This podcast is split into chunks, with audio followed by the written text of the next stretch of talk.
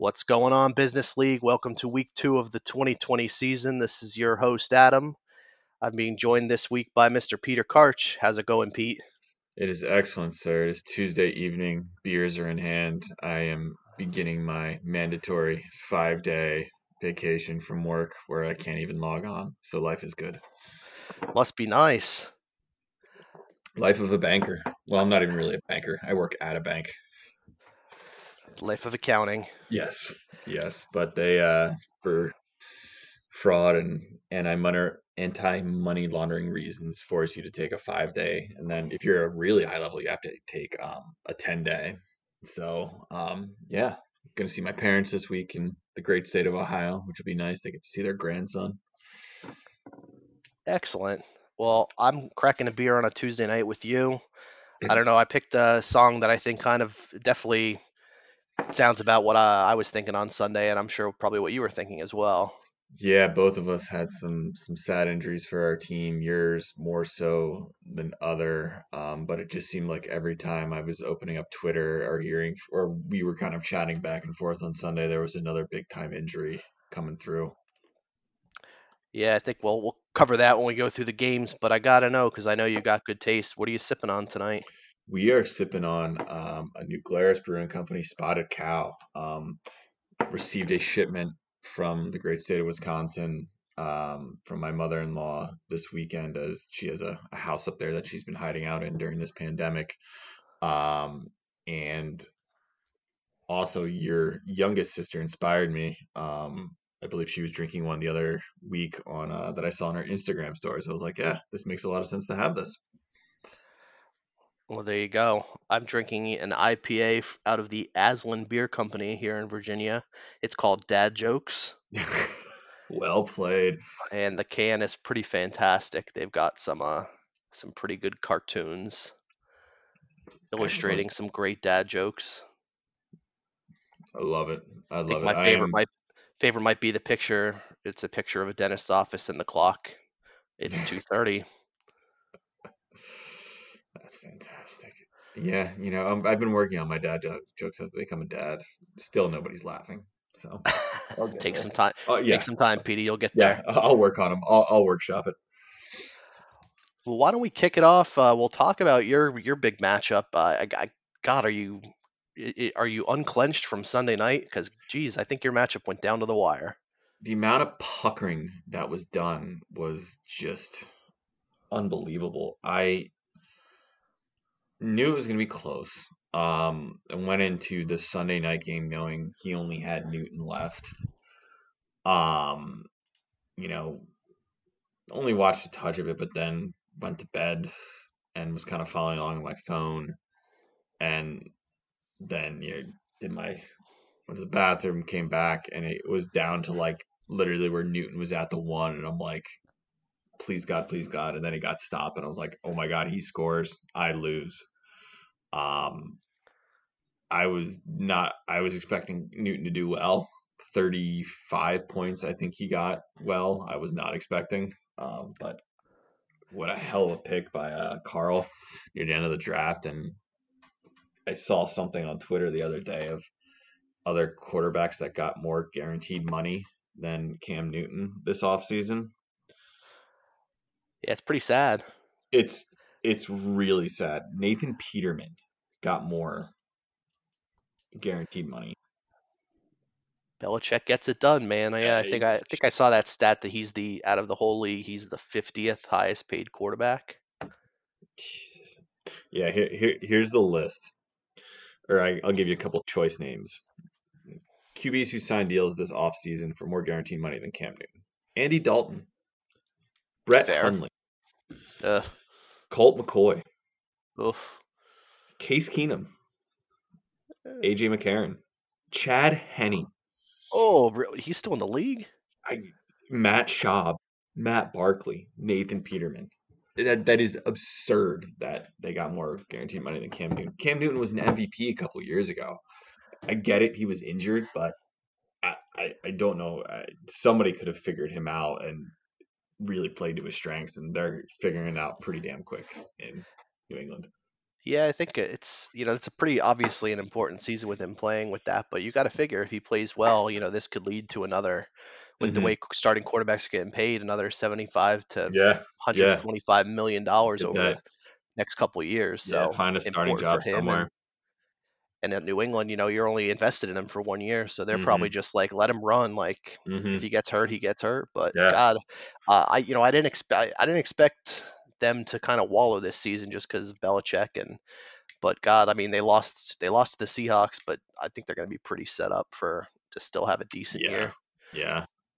They always figure it out. They always do. You always want to count them out and it never happens. Yeah, exactly. I think a lot of people kind of thought after they had, I think the most players in the league that opted out to not play with through COVID. And you're like, did Belichick tell some of the put some pretty good defensive starters as well? You're thinking did Belichick tell these guys not to play as part of his master plan to get Trevor Lawrence? But I mean, it certainly hasn't looked like it this season. No. Thought this matchup was interesting. I know last week when me and John talked and we're doing our predictions, this was probably one of the more lopsided original projections for the week. We kind of had split differences. John saw something in Carl, and I took you, so. I think, I'm not going to lie, I look at the matchups, and I think it was, the Cam Akers injury might have swung things for Carl, and also looking at some of the guys that you had on the bench that went off, this definitely would have been one that stung. Yes. The next day. Well, I watched way too much of a Cincinnati-Cleveland game Thursday night and was pretty mad with that. I was high on AJ Green going into that matchup. A lot of others were high on him. Cleveland's defense didn't show. I mean, it was against the Ravens, so Lamar Jackson does what he does. But I was like, AJ Green got a ton of targets the first week against a good Chargers defense. Just missed out on a couple touchdowns. And I watched a lot of that game, and it was not great, Bob. Would you believe it that he actually had 4 more targets on Thursday night than he did in week one? I couldn't believe that. I turned the game off and I was like, this is just a joke at this point. It really seems like Burrow and Green are just not on the same page. Most of the passes were contested, not great thrown balls. He got a target or two in the end zone, and I know the first one was thrown about 30 feet over his head. I don't know if Green got bumped a little bit on that first play where he laid out and hit the ground pretty hard, but they just seemed out of sync.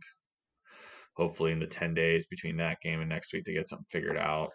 It's going to be a tough decision for you. I think we'll talk about that when we talk about next week's matchups, but they do have a tasty matchup. I thought it was really interesting, that Cleveland game too. Nick Chubb on Carl's team, 26 points. I think Kareem Hunt had 24 points. 50 points from your two running backs. Yeah. As a Kareem Hunt owner who has lots of shares across leagues, very happy to see that they're both getting work, or at least that Kareem's not getting forgotten in the mix. They were running at will, and they got really creative with Hunt in the pass game, and it was kind of fun to watch. It was kind of. Don't get me wrong, Cincinnati's defense is but it was fun to see kind of the Browns doing a little bit of what we know they're kind of possible. I mean, hey, even Odell Beckham got into the end zone. Yeah, it was definitely an interesting week for them. I think, that first week it kind of got, the Ravens looked really good. Obviously, they're probably just a pretty good team, but I like the moves that Cleveland made. They brought in a lot of guys, offensive line help too, drafting a guy in the first round. They got the guy from Tennessee to fill in at right tackle, who Conklin did a great job blocking for Derrick Henry. So I think it's going to be some bright days in Cleveland, good for our fellow league members, Mr. Baker and Mr. Cake. Yes. They are the Cleveland stands. Two players I also wanted to highlight, kind of one on my team and one on Carl's. My team, Gurley, I had very high hopes for him. He is clearly not part of their passing game. They're just ridiculous passing game. I mean, Ridley, Julio, and Gage are pretty much almost automatic start receivers at this point. And I thought Gurley could thief some touchdowns, and it's just... He's getting run carries. He's just not getting targets in the passing game, which is a little unfortunate. Yeah, it is interesting with Gurley, like, not being involved that way just because of the way his career was. But you would kind of think, like, I can't really remember, like, this game, obviously, they did end up losing, but for the most part, they were ahead for the game. They really weren't, like, having to have the pass catching back out there, but...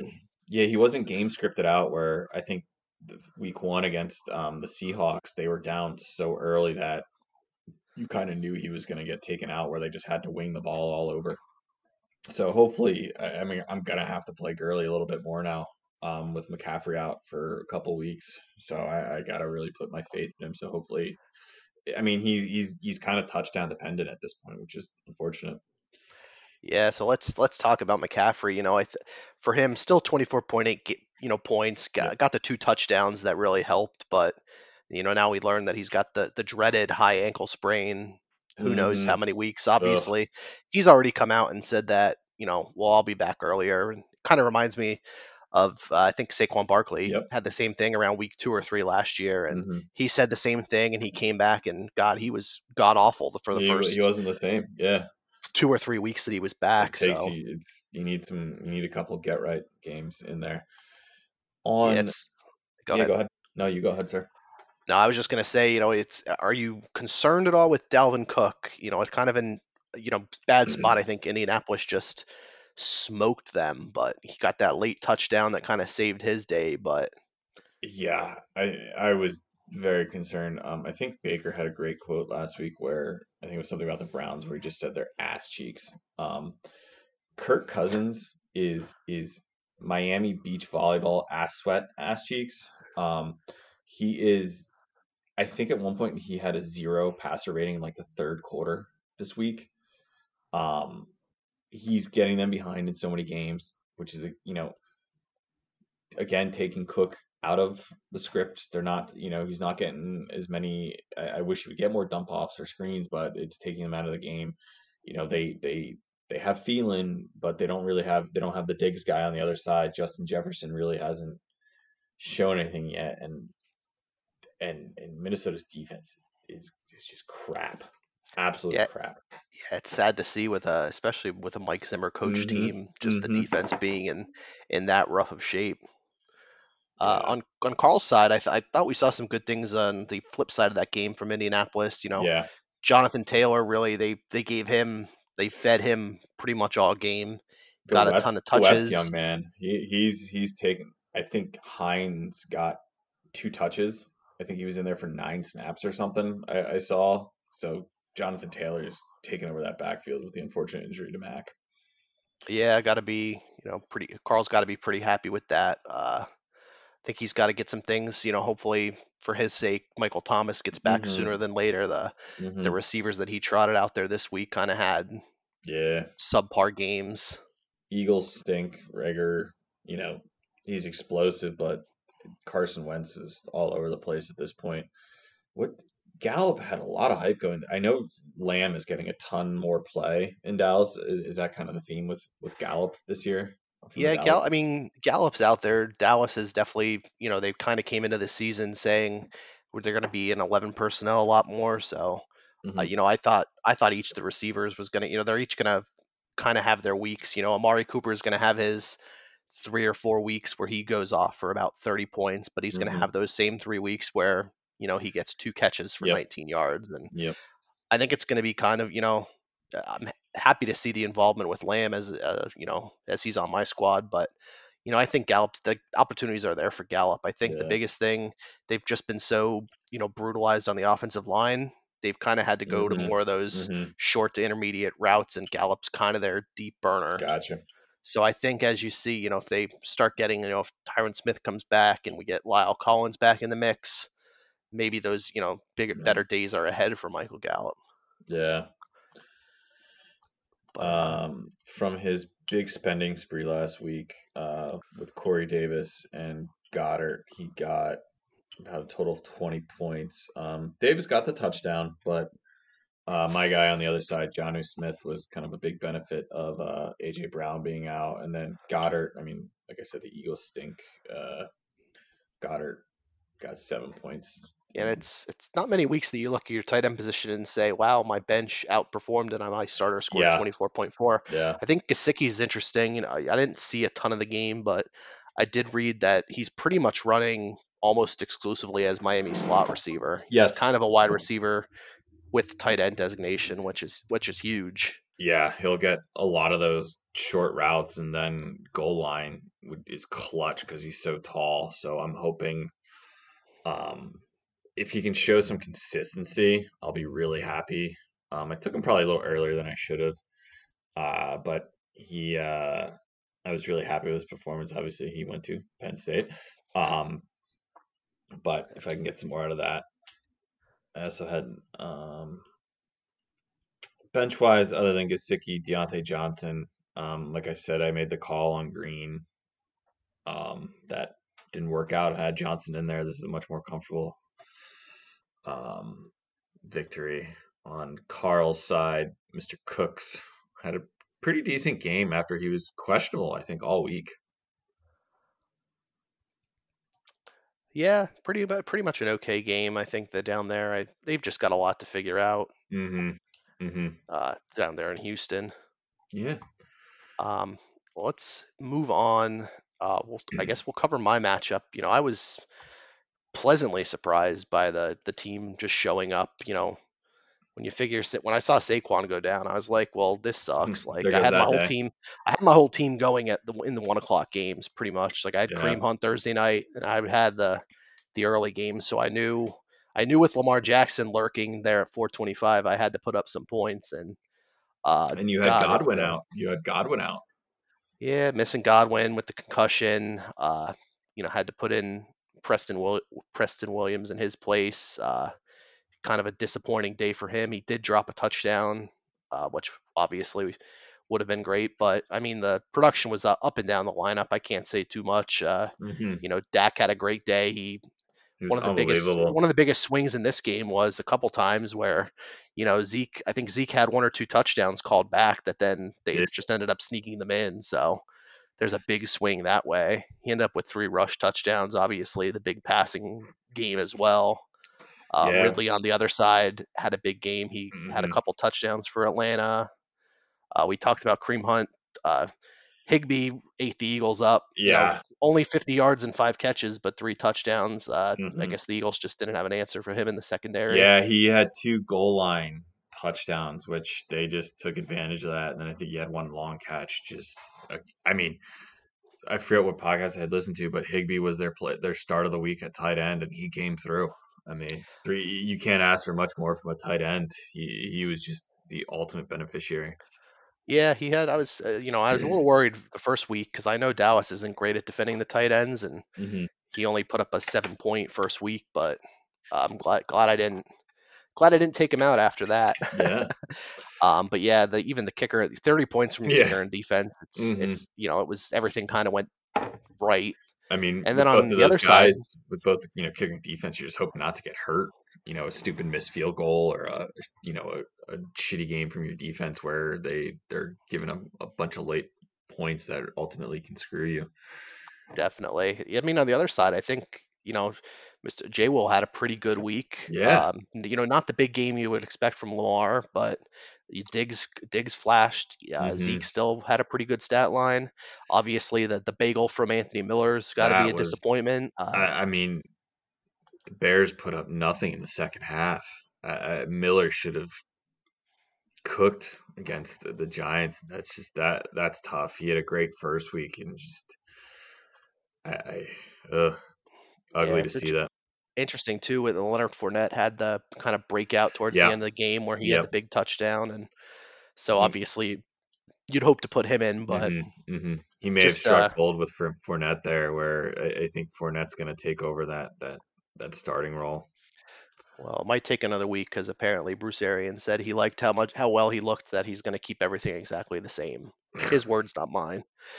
Maybe the second dumbest coach speak of this week, but we'll cover that a little later. But I mean, even with him in the matchup, it was just like, it didn't matter. He went into the buzzsaw, but obviously concerns for my squad going forward with the Barkley injury. Yeah. I did pick up Jerick McKinnon on waivers last week. I think that was kind of just because I kind of needed a body, and with the injuries that they had, that you might may get lucky with the starting running back out of that. You know, a good play for a couple weeks, and then I've been really impressed with the Joshua Kelly, the rookie out of the Chargers running back. I think he's out touching Eckler, which is surprising. So I think between those two guys, they could end up being someone. I think Kelly's a little bit more their goal line, so you could definitely thief a touchdown or two with Kelly.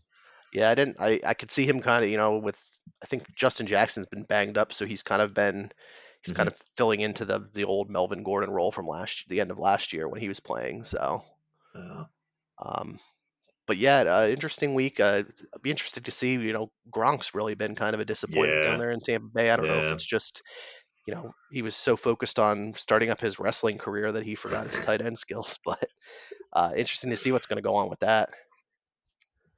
I saw something today where between like Gronk, Brate, and OJ Howard, and like whatever like four stringer they have like 20 plus million tied up in tight ends at this point. And there's because Brate was a decent signing, then Howard I think was a first rounder, and I think Gronk's still on his New England contract, which was huge. And, I mean, Gronk got 0 points against a really bad Carolina, or against a really bad Carolina defense. I mean, figure with their history, he's sitting with 4 targets on the season. I mean, that's he's not even getting them looking his way. I mean, there's definitely other weapons there, but interesting to see how that goes forward. Next up on my slate, I've got the Regulators and Gold Standard. Gold Standard coming out with a 15-point win. Mr. Folo taking down Mr. Baker. Tough matchup for Mr. Baker this week. Gold Standard, just nothing spectacular, but solid enough. Baker with some tough Devontae Adams. That sucks if he's hurt for anything long term. They've said he actually, which was kind of what I thought was the case. He was kept out precautionary. They were up by so much. They just said, you know, unfortunate for fantasy owners, but obviously I think you'd take him being fine. You want him healthy the rest of the year and not get injured against a crappy Detroit team. I mean, I look at this one, and obviously the Nyheim Hines really stings. Yes. At least for John's sake, he didn't spend big money to have him. He had drafted him, so probably thought that he struck gold, and you know, kind of, you know, ended up playing him, I guess. You figured he was going to get a couple catches, you know, and against a bad Minnesota defense, you figured he would get something, but it never happened. Yeah, I think it's somewhat game script. Being that Indy was up so high, I guess they didn't really have to have him in as that like pass catching guy. But I think they said it in his Indy career, it was the first game that he's played where he didn't even get a carry. So that's, you kind of thought he'd get some of that like workload from Mac being out, but obviously the disappointment. But I guess looking at it in hindsight, if Baker had held out and had James White going, obviously that, you know, rest in peace to his father. That was just a terrible situation. Yeah. And, a good week on the other side by Gold Standard's receivers. I think, you know, almost 22 from Tyreek, 23 from Mike Evans. Probably some concern with Drew Brees. I did not expect Las Vegas to win that game last night. Their first game in the new stadium out there in Sin City, in the Death Star, and I don't know. Do you have a little concern? I think Brees had pretty much the same fantasy line as he did last week. Yeah, it's funny. He had an extra touchdown last week, and he had 100. He basically doubled his yardage total, but he had one less touchdown and an interception, and pretty much ended up with the same. The Raiders' defense was getting carved up by the Chargers or Carolina last week. Excuse me. So you figured Drew Brees, even without Michael Thomas, they have enough weapons to make it happen, and just didn't. Yeah, and then, I mean, you look at both sides, and even if Baker gets, you know, Robbie Anderson in there, and maybe, you know, I don't think you'd play him over. I don't think you can say in hindsight you'd play him. No. But I, you know, maybe over John Brown, but it, again, it doesn't make a difference. But yeah, I his lineup decisions are fine. It's just the bummer with Devontae Adams after his monster first week and against a crappy Detroit team. You had to be licking your chops. Oh, absolutely. And then on the you're looking right above Devontae, Deshaun Watson definitely with a quiet game, and for his standards as well. Probably expected a little more there. Yeah, it's I think Will Fuller had nothing in the game, just about nothing, which was really weird. He was hobbled, I think, at some point too, but even so, I think he played. Yeah, I mean, that's the typical Will Fuller disappearing act. Tough game on Gold Standard side with Adam Thielen after his monster first week in a somewhat tasty matchup against Indianapolis, but that goes back again to Kirk Cousins being just abysmal. Yeah, that'll be interesting to see what they do there. Minnesota's looked kind of brutal in both games. We'll see how that goes. Yeah, that's an ugly situation. Will be interesting.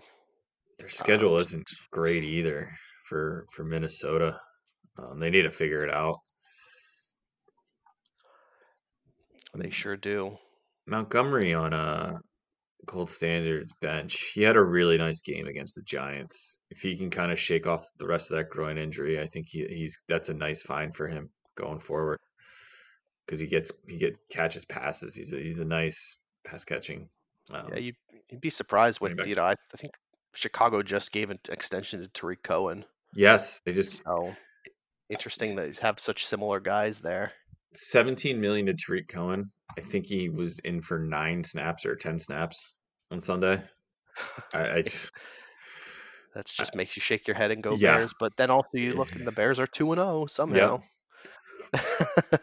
Wins are wins in the NFL, I guess, regardless of who they're against. So we'll see how that goes going forward. But someone who lives in Chicago and is married to a Bears fan and married into a Bears family, they're excited, but their expectations are very tempered. I'm not surprised when you're depending on Mitch Trubisky. Yeah, Mitchell is not loved around here. Kind of goes with the territory. So next up on the slate, we had Cake and Steve Johnson. With Cake with a big victory again, another one expected to be close. I think John and I both took Cake's side, so Steve was projected to win. Side. Yeah, Steve originally projected to be the 5-point winner, and couple of quiet games again by said Tariq Cohen. Allen Robinson was pretty disappointing. Mark Andrews had a huge first week, and he only had 1 catch this T.Y. week. Hilton. Yeah, Hilton's had just quiet games. But yeah, I mean, you look at Cake's side, Aaron Jones. Yeah, holy hell. Just monster week. Russell Wilson, 5 touchdowns. He cooked and then some. Yeah. Yeah, when you get between 2 players, you get almost 80 points. You just hope you get something out of the rest of your team. I heard this on another podcast, but Scotty Miller is also known as Potty Miller, and I thought that hilarious. Yeah, I was going to say Shitty Miller, because, God, everyone was hyping him up. And God, he was like one of the pickups last week. Got the nice Thursday night game from Odell. Christian Kirk had a better game, but he hasn't done much this year, even with Kyler Murray seemingly kicking ass and taking names out there. Yeah, it's gonna be interesting with Mostert started off with obviously he had the huge touchdown to start the game and then went out hurt. They say he's gonna miss at least a week, maybe more. Yeah, it's gonna be interesting to see. Zach Moss has been a little disappointing on Cake's roster, and other roster running backs were Boston Scott, who's the hype's died down around that name, and Darrell Henderson, a big week surprisingly. It'll be interesting with that backfield. I didn't hear too much about the Akers injury. If he's expected to be out long, but rib injuries can be tough, and especially for a running back. Yeah, and that backfield is going to be tough to judge. I mean, I picked up Malcolm Brown and didn't play him last week, and he had the huge week. It could be kind of the hot hand they go with in the game and who gets the goal line touches. So it's a little dangerous with either of those guys, but if Akers is a little more out of the picture, I think Henderson's probably the guy going forward, but Akers, they also drafted in the second round, so they're probably going to want to play him as much as they can, injury depending. So it's going to be tough with that backfield. And then you consider Kupp, Goff, Higbee, Woods, other weapons. There's a lot of touches to go around on that team. Yeah, can't forget about Bobby Trees. Mm-hmm. Looking at Steve-O's side, I mean, you got your reliable keeper receivers, both put up 20 points. Mm-hmm. Decent game from Rodgers. You'd probably hope for a little more, but Melvin Gordon had kind of a ho-hum game for the running back position. It's and tough Pittsburgh. Yeah, the Chicago guys are real disappointing, especially against a Giants team. You would not scoring any points in the second half. It's just brutal for Steve-O.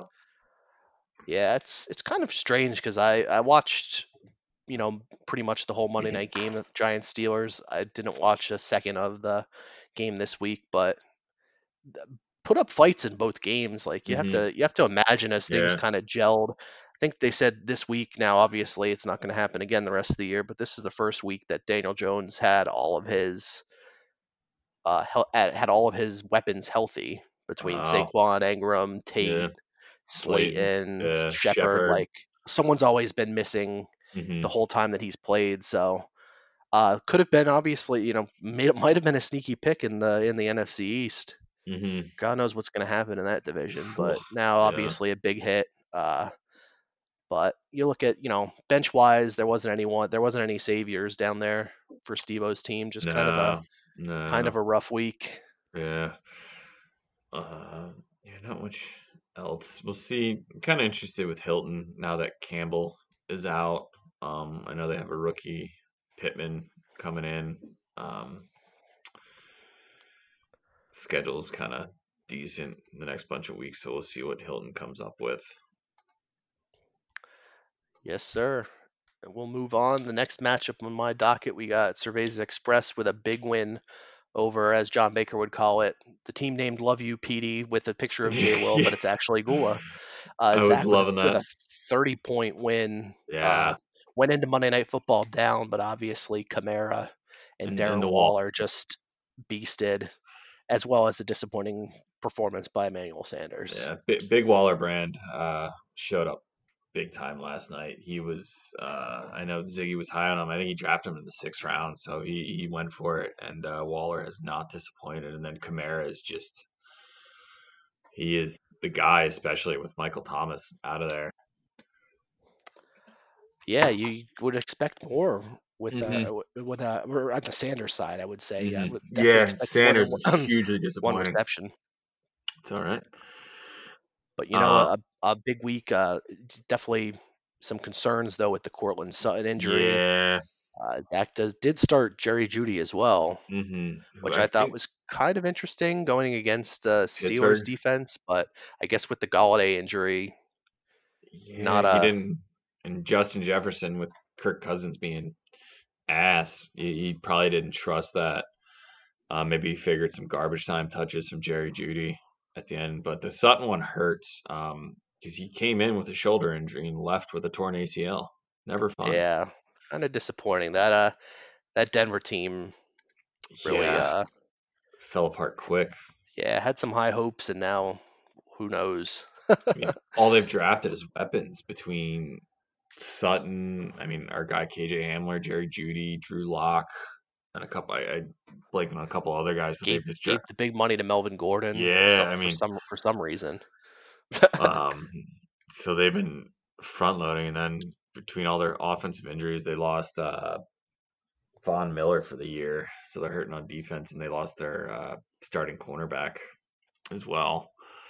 But a huge game from Mahomie. He does what he does against a pretty good Chargers defense. DK Metcalf is ripped and good. It's crazy that the Eagles could have drafted him ahead of JJ Arcega-Whiteside. Yeah.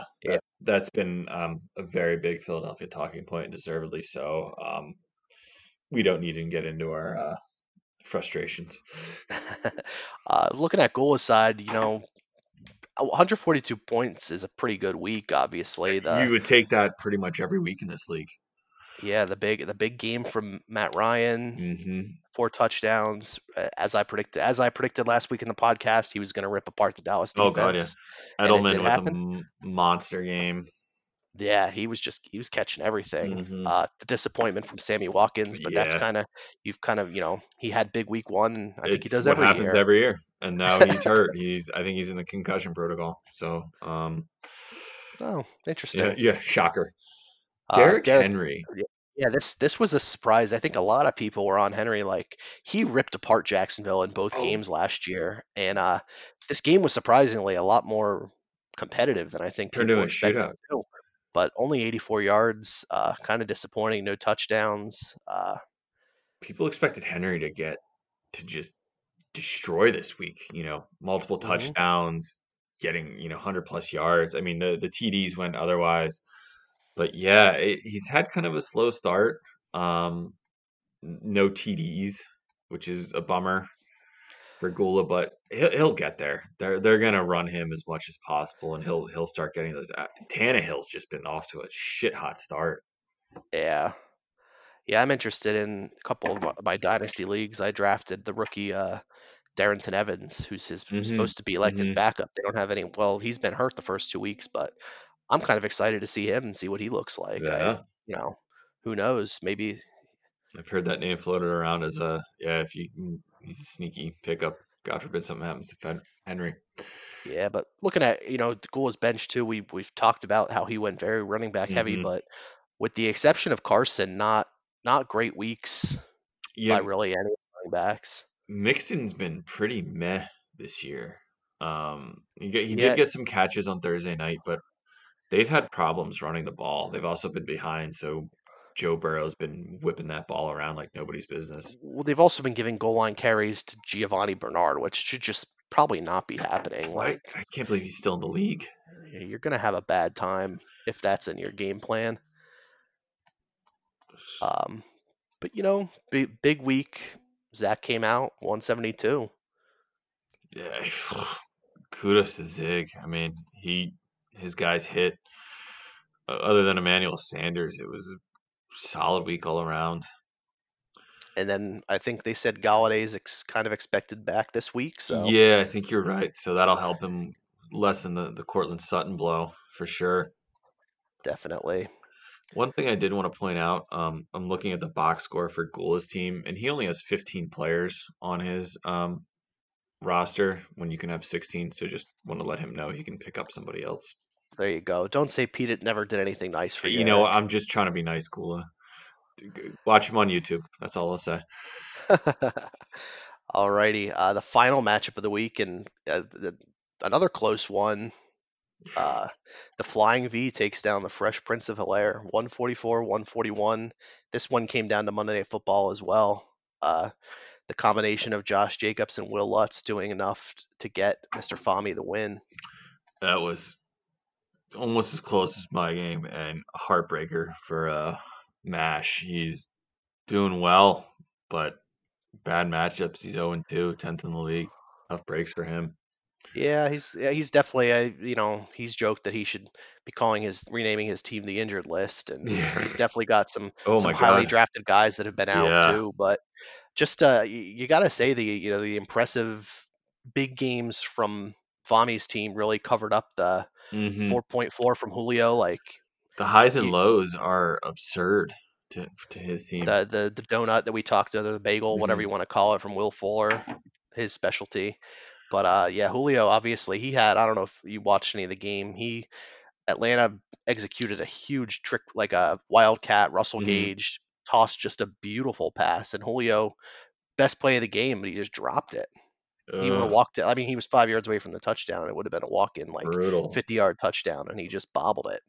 And I keep hearing that Julio is battling some kind of hamstring, so something to kind of think about. Who knows how legitimate it is, but yeah, you see his score like 39-40, and Julio, the top receiver, only getting 4.4 points is kind of a bummer. Yeah, so a little disappointment there, but the big games from Scary Terry. James Conner, didn't know if he was going to play this week. He comes through with 20 points. James Robinson, 21 points, like big game for him. And on Marashio's side, like not a terrible week. Yeah. Obviously, again, 141 is pretty decent. Kyler Murray is looking like a stud. Amari Cooper Murray put up 100 yards. Like just kind of lack of touchdowns across. You know, kind of did him in. I think he had to play Dobbins there at the flex. He's been Dobbins got the touchdowns last week, but he had two touches, or I think three touches this week, but he had one long run, but that was pretty much it. I think the hype train for CEH got dialed down just a little after that first week, but he did get involved in the passing game this week, so I think that's definitely a plus because he really wasn't involved in the passing game the first week. I don't think he caught anything the first week, so they can find that right balance between the passing and running game for him. I think he's going to be deadly. Chargers defense is good. Yeah, and I think I don't think Kittle or Brown are expected to be out long term. So you figure when you slot these guys and you get everyone back in the lineup, Miles Sanders debuted for his season. He put up 20 points, almost an exact, had the exact, almost not the exact line, but fantasy wise, same points as Connor. So he canceled out there. Yeah. But I would have thought the Robinson at flex seemed to be the big difference. Yeah, I would have thought the Lizard King, Alan Lazard, with Devontae Adams out, and against a crappy Detroit defense would have done some more damage. But yeah, but again, Adams wasn't out till late in the game, and by that point, when Aaron Jones is doing what he's doing, you're basically just handing off the ball and letting him hustle down the field. Nice pickup by Mash on Hayden Hurst. He got dropped last week, so he picked him up and came through with a touchdown this week. Yeah, he sped up big time, but then had a Jordan Reed he had for I guess in case someone else picked up Hurst. Jordan Reed I think had two touchdowns. So yes. Rule 86. He had his eyes out there on the two good tight ends on the waiver wire. So. Just came up a little short, but I think, like I said, once he's got his full team, I think you're going to have to watch out. So that does it for the business league matchups. We've touched about it, but any thoughts on the Eagles game this week? I mean, I know I've been hearing rumblings coming from Philly. And it doesn't surprise me one bit that they want to see Jalen Hurts, and I just can't believe. I hated that pick. Not that I don't think Jalen Hurts is a good player, but it was the second round. Did you really need a quarterback? It's kind of funny because you kind of want to ask the question. When they used to joke about is Joe Flacco elite? Or is Eli Manning elite?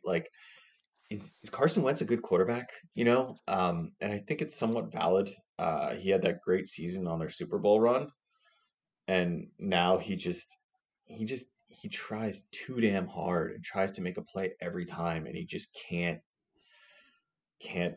not try. It's just, and he doesn't take the easy, throw it away, take the sack, whatever it might be. I mean, don't get me wrong, their receivers are the corpse of Deshaun Jackson, a rookie, a couple guys signed off from Chicken Pete's.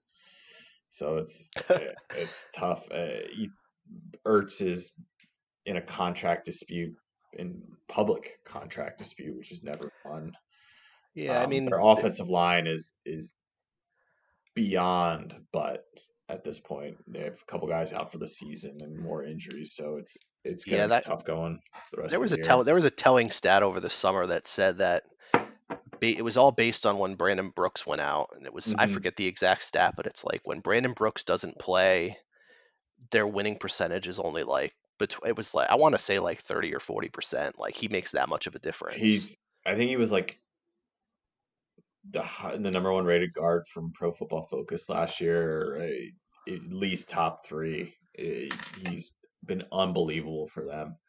So that was a huge loss. You have 38-year-old Jason Peters playing left tackle. their rookie that they drafted, I think in 2019, he's been out for the year. So it's scary. And their defense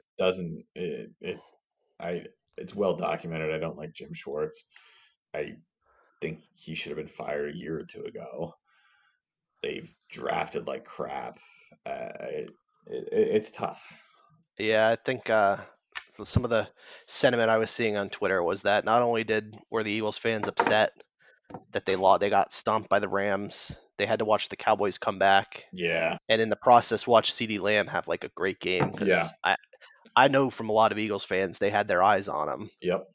And you just wonder why they didn't jump up in front and grab him.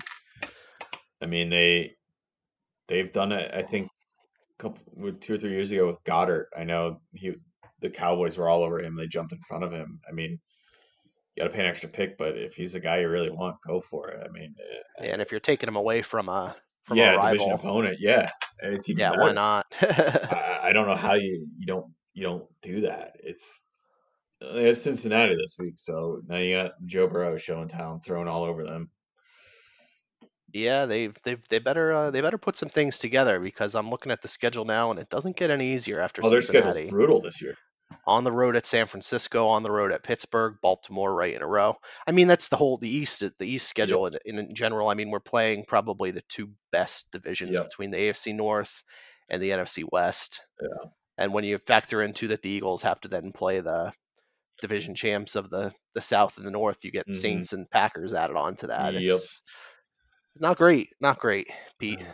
It's Of course, I had decided I'm gonna buy some Eagles gear. Don't know how proud I am that I'm wearing that. Okay. The Eagles, they could obviously turn it around. Yeah. They've done it before. Yeah, I on the Cowboys side. Their offense is going to be awesome. You guys have had some injuries. Your secondary is scary, bad. Yeah, it's obviously to get the win, they did win, and I want to give them credit because obviously it took a lot to happen, and that onside kick was just well executed, and at the same time just a bad play. And I've heard people try to defend, like there's been people that have tried to defend, like you don't want to try to do so, like. I think their mindset was they didn't think it was going to make it 10 yards. So at that point, if you try to pick it up, then it becomes live. So I think they were just expecting it not to make it 10 yards. And I mean, with today's rules with onside kicks, it's so rare that they get picked up. Like I was sitting on the phone talking to friends and, I was like, oh my God, they actually got it. Like I couldn't believe it. But yeah, it's going to be quite the ride. The defense has had a lot of injuries in the back seven. The front seven hasn't looked great. They haven't gotten much pressure, but it'll be as per usual. It'll be exciting, I guess. We'll see, but nice to get a win, but who knows how it's going to go. You take that W and you burn the film and head on to Seattle. Yes. In Seattle, yeah. That should go great. There's no fans, so it's the CenturyLink Field isn't as scary. Yeah, it's I try to be optimistic and look at it because I think it's going to probably be a shootout. The one thing that gives me hope is through the two games this season, Seattle has had some issues generating any kind of pass rush. They lost Bruce Irvin this year for the rest of the year. Or on Sunday night, he ripped up his ACL as well. So, and they got rid of and didn't get rid of. They lost Clowney. Yeah, he went off to Tennessee. So, might be another week to look into betting that Dallas Seattle over. There you go. The way that it goes, we'll see. But why don't we take a look at what's up this coming week for the business league? I like it. So, let's see. Looks like you've got a big matchup this week with Zach Ringel. Two 2-0 teams matching up. What are your thoughts? I'm nervous. I got to figure out first waivers and then how I'm going to adjust my lineup with McCaffrey out and some bench receivers doing well, like Deontay Johnson, and the tight ends. I have two pretty decent tight ends, so we'll see how that works. And I have, he's got some good matchups, and if he gets Galladay back, it becomes even scarier. Yeah, I'm assuming he's getting Galladay back at somewhat full strength, so it might be a bummer if I'm playing Stafford and he's got Galladay going. Well, it cancels out a little bit at least. But yeah, it looks like as of press time, looks like Zach's got DeAndre Swift in the flex as well. Maybe he's hoping to kind of cancel out Stafford there as well. Swift is that Detroit backfield's a mess. I mean, Carrion got the touchdown this past week. Swift's getting some play. They're rotating in and out. It's a really tough backfield to handle. Yeah, that's, as someone who owns every piece of that backfield, it's extremely frustrating. In various formats. Yeah, over a couple teams. I own all three of them between different teams, and I think they all just sit on the bench.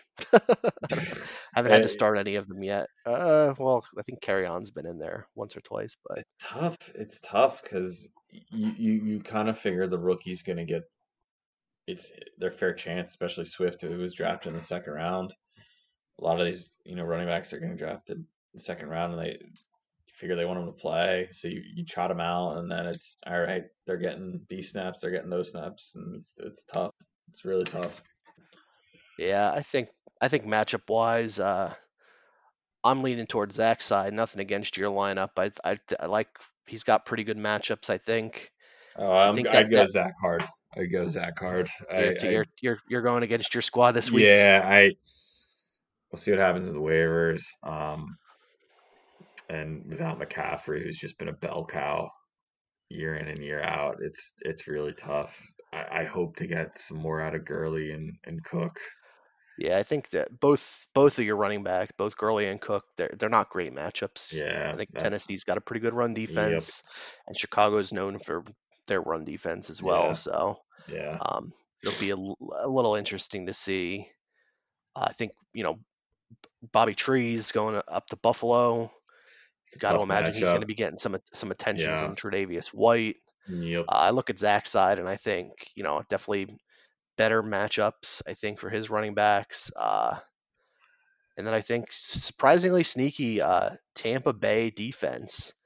Good pickup this week, and then they get to go and play Denver and get to go up against Jeff Driscoll. Could be could work out well. Yeah, you get that rookie. Plus, they lose Sutton and maybe Judy. Could be feasting for the Tampa Bay defense. Yeah, they've got a pretty intriguing schedule. Chargers after that, and then Bears. So yeah, could be interesting for them. Might have picked them up as a 1 week kind of flyer, and now get to keep them for a couple weeks. But yeah, I think I like Zach in this matchup. Yeah, and Metcalf against that Dallas secondary could be kind of tasty. It sure could. Moving on to my matchup. I have a matchup against Carl. It's a 1 versus 12 matchup, but it is projected to be super close. Ooh, within 2 points or so. Yeah, within a couple points. First read of the matchup. It's going to be interesting. My roster went into with running back is definitely the weakest position. So losing Saquon hurts. And unfortunately, it's got even weaker. Yeah, it's definitely not great. I'm gonna hope. I think Godwin's cleared the protocol, so he should be back this week. I drafted to be heavy at the receiver position. So hoping that they can continue to carry me. Like some of the matchups, I think. Yeah. Hopefully the Dak CeeDee stack continues to produce. It's clear that Seattle's defense is not great this year, so I think that's a really tasty matchup between Dak and CeeDee. Yeah. On the other side, I think the big question is going to be Michael Thomas. Will he go? Will he not? Yeah. Right now, it looks like he's sitting on Carl's bench, but he does have a Yahoo projection of 17 points. Mm-hmm. I think you could probably slot him in, even at that. Cam Akers is probably going to be questionable with that cartilage tear. He's going to have two game time decisions with those guys in his ribs, and the unfortunate part for him is definitely, he's got Michael Thomas going on Sunday night. Oh, now he does have MVS over there on Green Bay, mm-hmm. so he can. He does have someone that he could slot in if he wants to keep the spot open for him. But I think both running backs have great matchups, pretty decent matchups. I think Taylor a little bit more than Chubb. I think Washington football team is known for their front seven. Yeah. But Jets are just garbage. Receiver wise, he'll be canceled. He'll be hoping that Gallup's the featured receiver this week for Dak. Newton against Las Vegas. Who knows how that's going to go? Las Vegas looked a lot better. He's gotten two running touchdowns each week. If he can get at least one running touchdown each week, Newton's just such a nice pickup. I definitely think it's going to be a close matchup. I'm going to go by my standard. If it's projected to be close, I'm always taking my squad. How are you feeling on this one? I like your squad. I think your achievable highs are more so than his. I think like the matchups a little bit more, especially from the receiver side. Alrighty, I think at least for this week, with the injuries to Mostert as well as Tevin Coleman, I think McKinnon going up against a bad Giants defense, if he falls into place. But we've just, my season pretty much is going to hinge on the fact that Kareem Hunt continues to get some workload. While he did end up with 24 points, it was pretty slow on Thursday night. I was getting a little frustrated watching that game. He didn't get much play until the second half, so we'll see how that goes. But I think it's going to be close, but I'll take my squad. Next up on my slate, I have Regulators and Flying V. Another close matchup. Flying V, a small favorite by a couple of points. Take it away. What are your opening thoughts? Like I said, there's this mystery Julio potential hamstring injury. He's marked as questionable. Devontae Parker was questionable last week with a hamstring. Still came up with a touchdown. Come on, girl. He's got some tasty matchups with Parker and Scary Terry. Josh Allen has been on fire this year. Just absurd. I think it's been like 700 yards. I forget the touchdowns amount, no interceptions, and he's like one of four in NFL history to do it. I think him, and it's like him, and then Peyton Manning, Tom Brady, and like some other superstar quarterback. So it's very random, but he's just been on fire this year. I think the addition of Diggs has been monumental for him, and they've definitely let him grip it and rip it this year.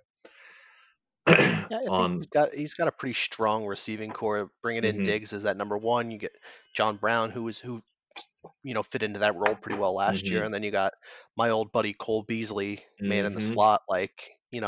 Never going to be a household name, but he's solid for what he is. He's always going to get you. Yeah, a handful of solid catches. Rushing attack with Singletary and Moss, so they'll be able to keep him honest on the ground. Opens up play action, that deep ball to Diggs and Brown. Yeah, and we see, Baker's got John Brown rostered, so that he's cuts into that potential a little bit that way.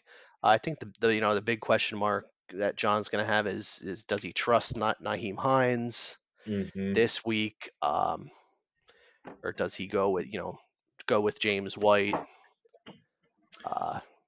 Kind of a tough situation with Bell on IR for I think at least one more week. Yeah. going there.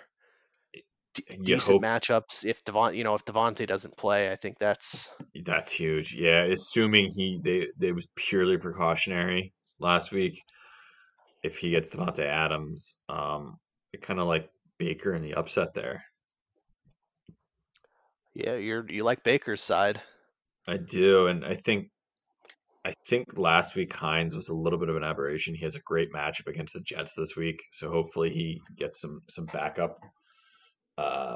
If Taylor really does it for the beginning of the matchup, I think Hines will get it and get a bunch of touches, unlike last week. Yeah, I think it's going to be close. I think I'm leaning towards Fahmy's side. I like his matchups just a little bit better. I think both of his running backs are good. I don't like Deshaun Watson going to in Pittsburgh against Pittsburgh's defense is tough. I just like Fahmy's matchups just a little bit better. Will be interesting to see. I think we'll have a good idea tomorrow night, I guess, between Devontae Parker and James Robinson, if Robinson's gonna bust out again like he did last week. But I'll take Fahmy's side. There you go. Next we have the Kicker Bayfields against Steve Johnson. Are you sure you're on the right week? Because that was last week's matchup. I apologize. I think this week we got Cake against Love You PD. It keeps going back to when you're on that screen, it always. I know. It goes back to the week you're still kind of on. Yeah. So I apologize. It is Cake versus J. Will in the picture, my name, and actually Eric Gula. Yeah, God, this one's projected to be tight too. They don't make it easy on us. But these first couple weeks before buys kick up, at least at press time, it's a little bit easier with your matchups. There's not too many questions, but first read on this one, I think it looks like Cake's going to go with Henderson at running back as a press time.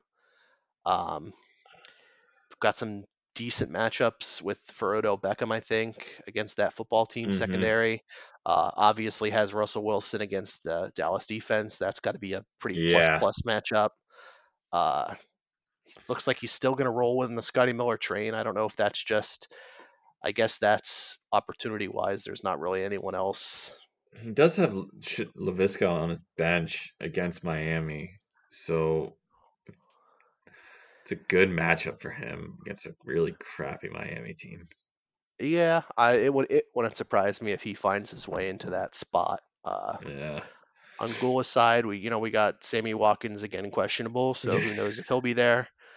We know he's heavier at running back than wide receiver, so it'll be a matter of. We also have a Crowder on the bench who's questionable as well. And his running backs have great matchups. Carson going against Dallas, Mixon going against Philly, and Henry going against Minnesota. So he could really make some hay with his running backs this week. Yeah, I think it'll be interesting. I think, Matt Ryan going against Chicago. I would think, you know more about the Bears than me. Would you consider that a better matchup than are they better against the run or the pass? I would tend to think they're a better defense against the run. Yeah, they've done well against that. Their second stare. I like that matchup too, but I think I like Russell's a little bit better. I think what we saw last week with what Ryan could do. And Seattle has the wide receiver. Lockett, Metcalf, Moore. They got guys all over. Yeah, this is a tough matchup. I think I'm leaning Gula's side though. I think I do like the matchup. I like Cake having Hawkinson in the flex.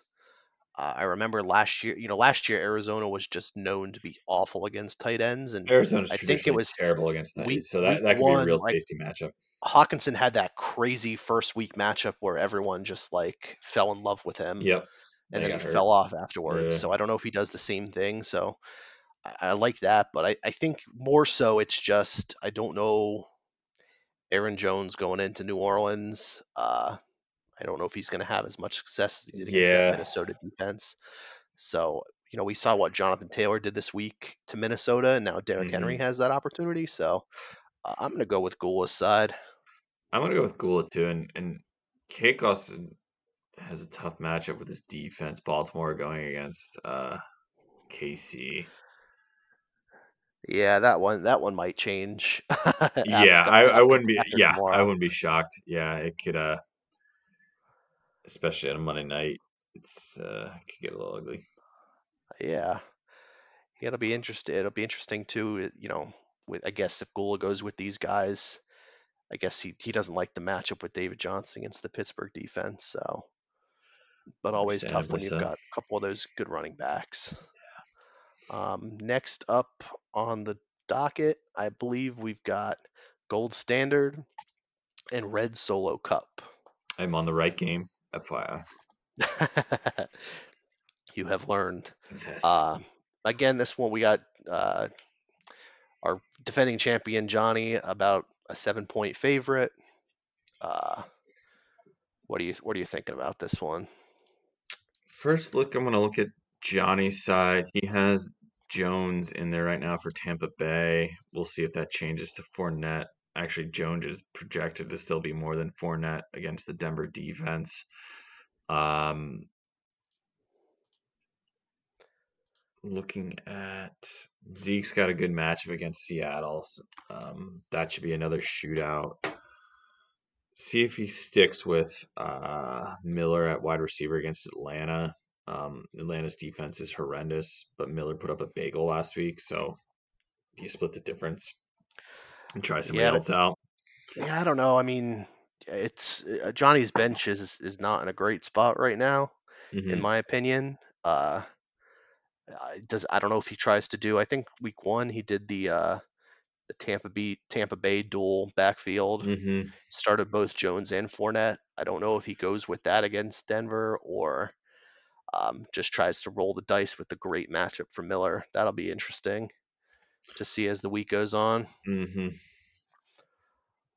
think on Gold Standard side, I kind of brought up, you know, are we seeing Drew Brees is his play falling off at his age? A tough matchup against Green Bay. Green Bay's looked great the first two games of the season. It is at home, so it is in the dome. Does he have Mike Thomas? You know, those are the questions we're going to have. We got Tyreek Hill, again, in that awesome matchup on Monday night going into Baltimore. Thielen against a good Tennessee defense. Does Kirk Cousins still suck? That, you know,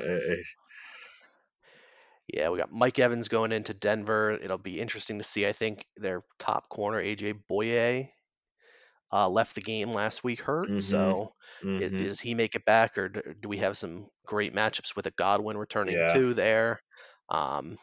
We'll see what Ertz does. Yeah,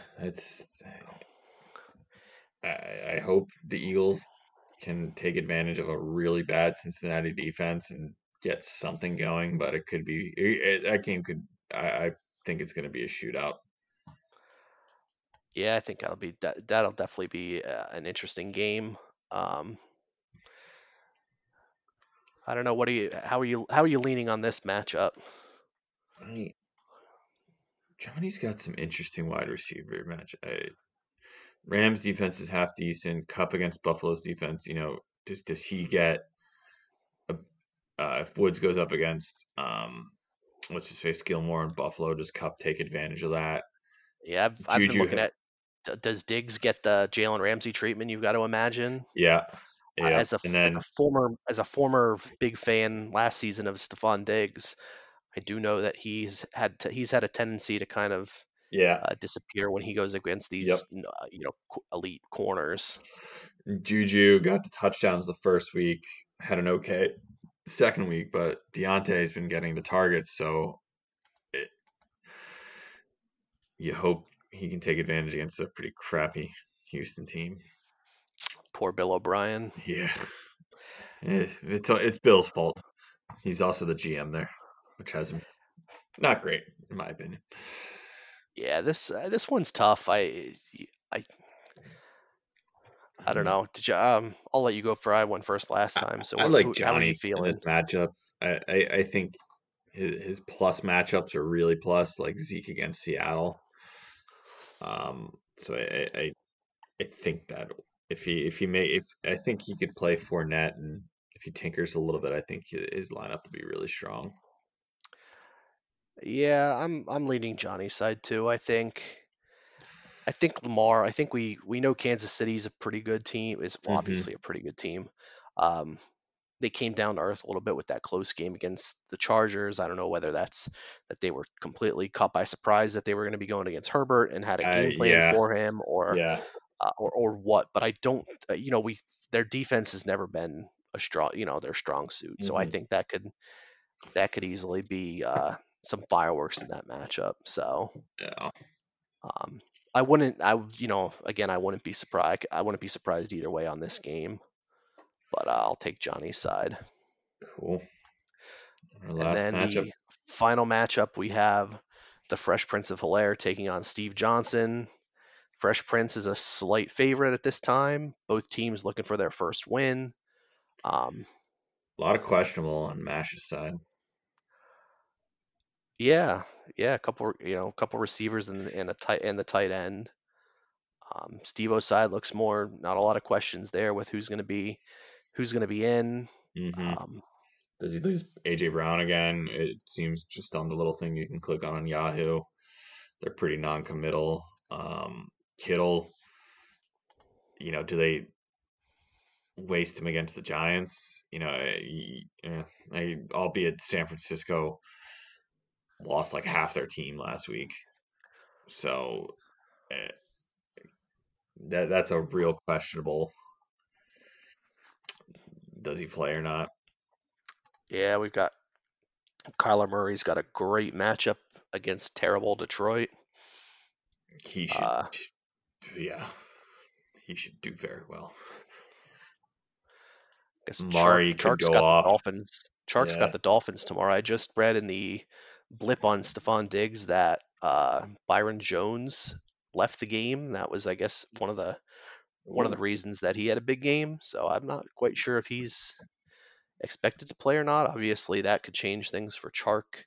I believe his replacement was a rookie who obviously got toasted by Diggs. I bet Cooper has a super plus matchup against Seattle. CBS Sports and NBC Sports are both reporting Byron Jones is doubtful for this week's matchup. He was listed as a non-participant in practice with groin/Achilles injuries. Well, that sounds not ideal. So doubtful for him. I guess if he's playing, he might be hobbled. So that's a plus matchup on Maracio's side. On Steve-O's side, go ahead. All right. Steve-O's side, his wide receivers have really tasty matchups. Hopkins against Detroit, Boyd against Philly, Robinson against Atlanta, and Hilton against the Jets. All pretty crappy secondaries. Yeah, and I think kind of like we brought up, I think, on Cake's team, Steve-O's currently got Kansas City's defense slotted in there. Mm-hmm. Wouldn't surprise me one bit if that changes between now and Sunday or Monday, I guess. I think it'll be interesting too to see if his, we know last week one of his downfalls was his two Chicago players kind of disappointing him going up against that Atlanta defense. They do have a great matchup. He's got Andrews again in that Kansas City matchup where I expect some scoring to go down. Yeah, I believe Houston in week one where it was able to get some nice tight end work against Kansas City. So Andrews is, I think, better than anything Houston or the Chargers had against Kansas City. So he should be probably back to his week one ways, as he only had one catch last week against Houston. Yeah, I think I'm leaning Maracio's side on this one. I totally agree with you. I think Steve-O's got great matchups for his receivers, but I think Ratio's got pretty good, decent matchups for his as well. I circled Miles Sanders after we saw last week what Kareem Hunt and Nick Chubb were able to do to that defense. I think he's got to be licking his chops for the opportunity to do that. And interesting to see if he decides, I guess maybe he decides to see with Kittle, is he going to play two tight ends? There's a couple guys down there in his bench that I think could have some opportunities too, but I like the matchups on both sides, but I think I like Marashio's a little bit better at running back, and I like Kyler Murray. Fair enough. Just a little bit better. I think Rodgers. I think Rodgers could have a pretty good game against the Saints. We saw what Derek Carr was able to do, so just like the matchups on Marashio's side a little better. I'm gonna go Steve-O. The injuries concern me a little bit. Again, he has some tools to play with on the bench, but I like Steve-O. Alrighty. Well, we look like we match up on 4 matchups and we differ on 2, so we'll see how that goes. I think that's about. Let me see if I have my notes here. I think me and Baker were pretty much the same last week, where we were. Yeah, we had 1, 2, 3, 4. Yep, we had 4 matchups that we agreed on and 2 that we disagreed on. After 1 week, I sit with a 5-1 record on predictions, and John sits at 3-3. So we were both correct. We were both correct on my matchup, Cake's matchup, and Zach's matchup. I was correct on Mr. Fullo and Mr. Karch's matchup, and we both were wrong on Mr. Marashio's matchup. So that does it for our little look ahead to Week 3 in the Business League. We kind of talked about it. At least, the Week 3 outlook for Dallas and Philly. Is there anything else that jumps out on the card for Sunday's matchups to you? I don't know. If you want to get really shit-faced on Thursday, it's Miami-Jacksonville. It's about all that game's worth. Yeah, it's not surprising that that's one that didn't get picked up by Fox for the broadcast. Oh, I think we've got some pretty good matchups. Obviously, we talked about the Monday night matchup. Yeah, that's a point. That's appointment viewing on Monday night. The Sunday night matchup should be pretty great. Yeah, I like the Las Vegas New England game. That could be kind of fun. Just you have Cam in there; they're doing fun things with him. Las Vegas just has weapons all around. The anger of Belichick and the red face of Gruden. Yeah, I think that could be probably the highlight of those 1 p.m. matchups. No offense to the Bengals and the Eagles. I have none taken. The Rams and Buffalo could be sneaky good. With 2-0 teams. Yeah. Buffalo's emergence on offense and always a solid D. LA has to come all the way east to Buffalo. LA's been pretty good offensively, and it's always fun to watch Aaron Donald play. Yeah, I think I'll have some eyes too on that Chicago Atlanta game, just to kind of see what toll that this week's game takes on Atlanta, and can Chicago continue to win games? Yeah, they're a surprising 2-0, and wins are wins in the NFL. Yeah, if Chicago can get it working against that Atlanta D, it'd be fun to watch and see Atlanta's playing their first kind of good defense. So are they going to be able to keep up their ridiculous offensive pace? Yeah, it'll be interesting too. I did see that the Giants brought in Devontae Freeman. He finally has a team. I believe he signed, right? Signed to a 1-year, $3 million deal there. Kind of like, obviously, good news for the Giants to have a guy to replace Saquon, but good news for Miles Sanders owners. There, I read that Freeman actually spent the weekend with the Eagles. Wow. They were kind of looking at bringing him in. They've been on him all since the spring. It's been talked about that the Eagles were going to sign him. Yeah, and I think going, from free agency through the draft through, I guess, not really the preseason, but through like the preseason workouts, Miles Sanders owners have kind of sat there, like, as each phase went through, like, okay, they didn't sign any of the free agent running backs. They didn't draft anyone. Like, we're looking in the clear. They didn't pick anyone else up to start the season. And then, so I think that's, you know, good news for Miles Sanders owners, obviously. And we'll see how long I'm not really up on the protocols with the whole COVID thing. Like, I don't know if he'll be cleared to play this week or if he has to, that's fair. Yeah. I don't know. Be in the bubble for a little bit. I'm not sure how that goes with an outsider. That's a good point. The 4:00 matchups are okay. We already kind of talked about Dallas, Seattle. Tampa Bay, Denver's intriguing.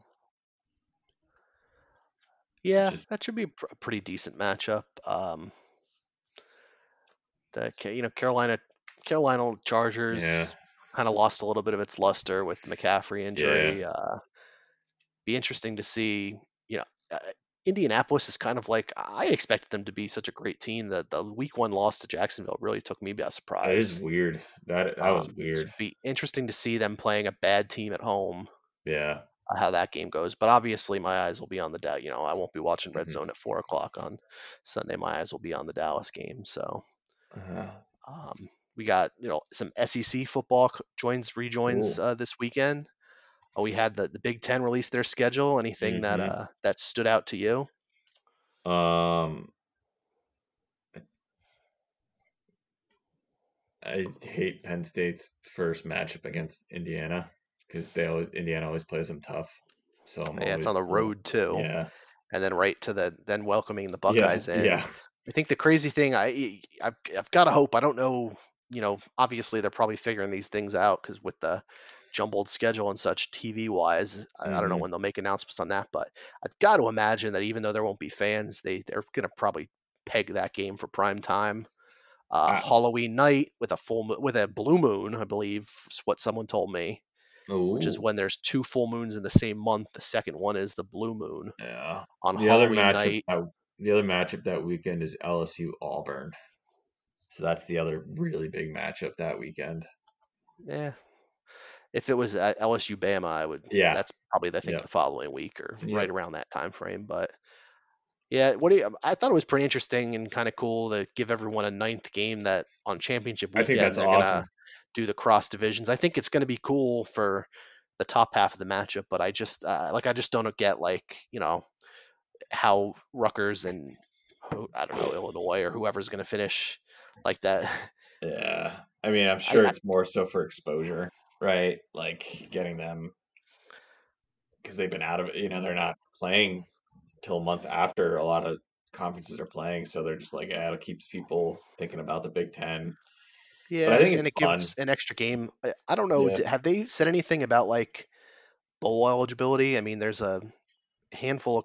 Most of the conferences I think are either going to be playing or there's been, I know the Pac-12 has talked about coming back. I think even Pac-12 the MAC comes back. I think it's got to be pretty normal. I'm sure they're going to lose a couple bowls because you got to figure sponsorship money could be kind of interesting right now. Yeah, but have they said anything like if they're bending the win requirement, like with some of these teams? Have to. I don't think anyone's playing 12 games. I think most teams are playing 10 at most. I mean, you could have a team. They cut it down to 4 or 5 wins to be bowl eligible. Big Ten team could go 5-3 and lose to like Ohio State, Michigan, and Penn State. You can't say they're not bowl eligible because they played 3 awesome teams. So it's I think they're gonna have to figure that out. It'd be interesting to see. I'm happy they decided to play. Yeah. I think playing in the winter or spring would have been disastrous. Yeah. And I think if they never ended up coming back and playing and the other conferences played full seasons, I think that would have been brutal for the Big Ten recruiting wise. So yeah. And I'll be happy when they're back because it is, I don't know about you. I think you're probably the same. It really hasn't truly felt like football season without Penn State Saturdays. Yes. Without my wife glaring at me as I scream my head off with Penn State and her threatening to divorce me.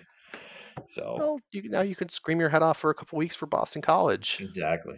Hey, they beat the Blue Devils of Duke this past week. Who do they got this week? They have, let's see. What week is it technically? So I had to go to like week 8 for the Big Ten on ESPN. I think it's week 4. All right. Who does Boston College have? And they have Texas State. Ooh, baby. I think it's like this. That's their one out of conference matchup. Money game. That's a money game for Texas State. That's what that is. Yeah, I'll see. I think if we got Florida State, Miami at the Saturday night game. That should be a pretty good matchup. ACC matchup. Yeah, watch a little of that Miami-Louisville game Saturday night. Texas Tech. Mississippi State, LSU. That'll be the debut for Mike Leach. Oh, that's right. He's at Mississippi State, right? Yeah, it's his first year after taking over for good old Joe Moorhead. Where's game day going this week? Do you know? I think they said Miami. Makes sense. I see other ranked matchup I see is Army Cincinnati. Oh, and Pittsburgh's ranked. Yeah, they will be at the U. Makes sense. What are your thoughts on college-wise too? Deion Sanders getting hired as the head coach at Jackson State, was it? Yeah, so he's recently taken a role at Barstool or whatever, and then I don't know if this was true or not, but I saw something that would have been amazing. I think it was a bit of a Twitter joke, but it was like his coaching staff. It was going to be Jason Phillips, offensive coordinator, which I'm pretty sure, I don't know if anybody watches Last Chance U, but he was the second coach on there. He was like born and raised Compton and then became like a that guy's name is Jason Brown. I apologize. I thought so. But here's the two other intriguing ones. Terrell Owens as the wide receiver coach. What a stud. And Warren Sapp as a defensive line coach. I have no clue if this is true or not, but... Yeah, I heard that he denied a report about it, but then I heard later, like I saw it posted again, so... Yeah, that would be insane. Yeah, it should be interesting.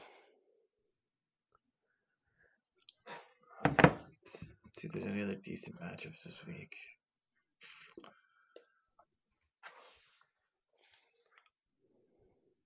Nothing that. Oh yeah, the Notre Dame game got postponed. I don't know if you saw that. Yeah, I did see that pop up. Yeah. Yeah. The Catholics tested, I think, 7 players positive. So interesting. Kentucky Auburn could be decent. They're both ranked, but we'll see how much college football I actually watch. Anything else, my man? That's the question. No, I think that about covers it. I think we could probably close it up for the week. Any closing thoughts? Good luck to everybody. It's always enjoyable. Hope everybody can figure out all their injured players. Good Lord. Good luck. Yeah. Are you going to start your prayer circle for Christian McCaffrey's ankle now? Yes, I have incense lit and candles all over the place. It's a big process here. Perfect. Well, yes, I will echo a good luck to everyone else. Should be another fun week of fantasy football, NFL football, and really, regardless of the injuries and such, just happy to have it back. Exactly. Enjoy the week. We'll talk to you next week. Enjoy.